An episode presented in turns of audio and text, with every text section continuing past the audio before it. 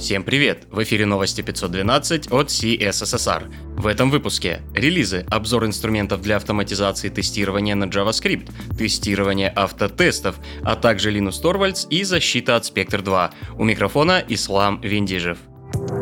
Новости релизов. Docker 18.09 прибыл и готов разбираться с нашими контейнерами. Начиная с этой версии, срок поддержки версии увеличен с 4 до 7 месяцев. Также были расширены возможности сборочного бэкэнда BuildKit. Вышла первая стабильная версия Foundation DB 6.0.15. Напомним, это распределенная СУБД, развиваемая компанией Apple. В этом релизе добавлена поддержка территориального разнесения кластера с хранилищем и проведен ряд оптимизаций. Еще немного Apple. 70-я версия Safari Technology Preview уже здесь. В этой версии вас ждут улучшения API Web Animations и Intersection Observer. 20 ноября LTS-версия Node.js порадовала нас релизом. В версии 8.13 модуль HTTP 2 перестал быть экспериментальным и применен небольшой патч V8. Куда мы без вина? Состоялся релиз Wine 3.21. Напомним, Wine — открытая реализация Win32 API, позволяющая запускать Windows-приложения на Linux. В этом выпуске была решена проблема с графикой в Android 8, улучшена поддержка джойстика и улучшена совместимость ряда игр и приложений. Более подробная информация о каждом релизе в описании. Интересные публикации. На этой неделе в нашей подборке постмортем оптимизации производительности Mapbox Studio. Mapbox Studio – продукт, позволяющий создавать кастомные карты для своих проектов.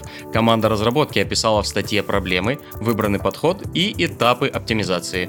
React Redux производительность. Полезное чтиво.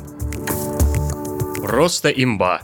Но сейчас будет не о доте. В блоге FreeCodeCamp разработчик Синдре Ошафер рассказал о языке имба и концепции мемоизированного дом. Автор утверждает, что виртуальный дом слишком медленный и приводит сравнение бенчмарков производительности. Сравниваются React, Vue и имба. Судя по цифрам, имба в 25 раз быстрее.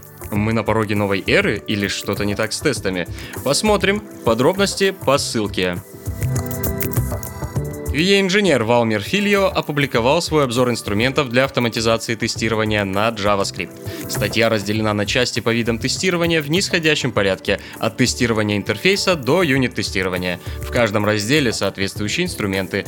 Автор коротко описывает свои впечатления и опыт работы с каждым из них.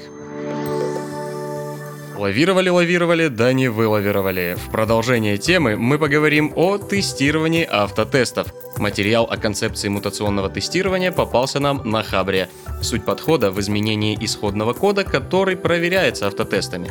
Если после изменения кода автотесты все равно проходят, это говорит об их неполноте либо неисправности. Также в статье описывается сама концепция, метрики качества и их обзор. В дополнение есть и короткий обзор существующего решения для тестирования автотестов на JavaScript библиотеки Striker.